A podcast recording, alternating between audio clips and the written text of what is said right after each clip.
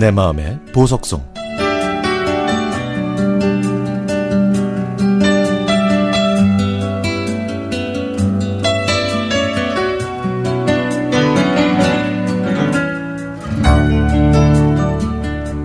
저희 집은 설 일주일 전부터 명절 음식을 준비하느라 정신이 없습니다.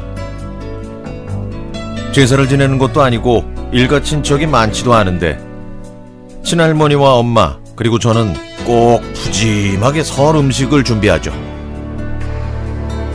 김장김치를 놔두고 물김치를 새로 담그고 또 좋은 쌀로 가래떡을 뽑아오고 만두를 몇백 개씩 만듭니다.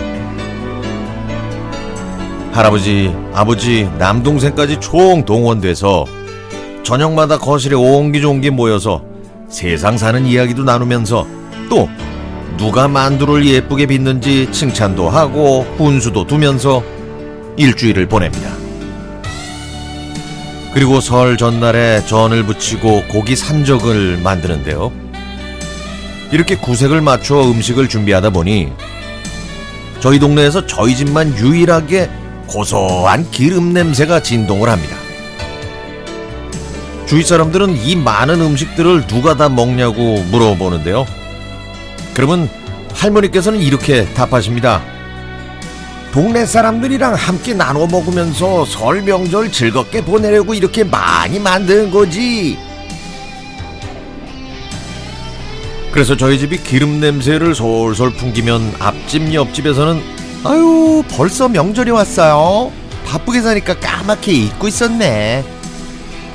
이러면서 명절이 다가온 걸 기억할 정도예요.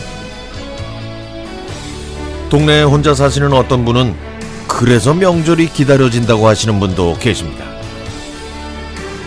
사정이 있어서 고향에 못 가시게 된 그분은 그동안 마트에서 사온 음식으로 혼자 외롭고 긴 연휴를 보냈는데 저희 집이 이 동네로 이사 온 다음부터는 함께 음식을 나눠 먹으면서 그동안 잊고 있었던 명절을 느끼게 됐다고. 그래서 이제는 명절을 기다, 기다린다고 하시네요. 솔직히 명절 전에는요, 음식 만드는 게 힘들어서 속으로, 아, 왜 이렇게 고생해야 되지? 응? 그냥 마트에서 사서 펜션 같은 데 가서 그냥 먹으면 좋을 텐데. 이런 생각도 해봤지만, 이제는 할머니께서 정성 들여 장만하시는 음식을 동네 분들과 나누시는 마음을 이해합니다. 저희 가족의 고향은 전라도 순천의 작은 마을입니다. 정이 넘치는 그곳은 명절 한 달 전부터 음식 준비 때문에 온 동네에 기름 냄새가 넘쳐났고요. 아이들은 하루는 순이네 집에 가서 부침개를 얻어먹고 다음 날은 영철이네 가서 고기 산적을 얻어먹었죠. 그렇게 한 달 동안 이 집 저 집을 다니면서 명절 음식을 배부르게 먹고 다녔기 때문에 어린 저는 명절이 제 생일처럼 느껴졌습니다. 집집마다 음식을 푸짐하게 준비해서 서로 나누어 먹다 보니 정이 깊이 들었죠.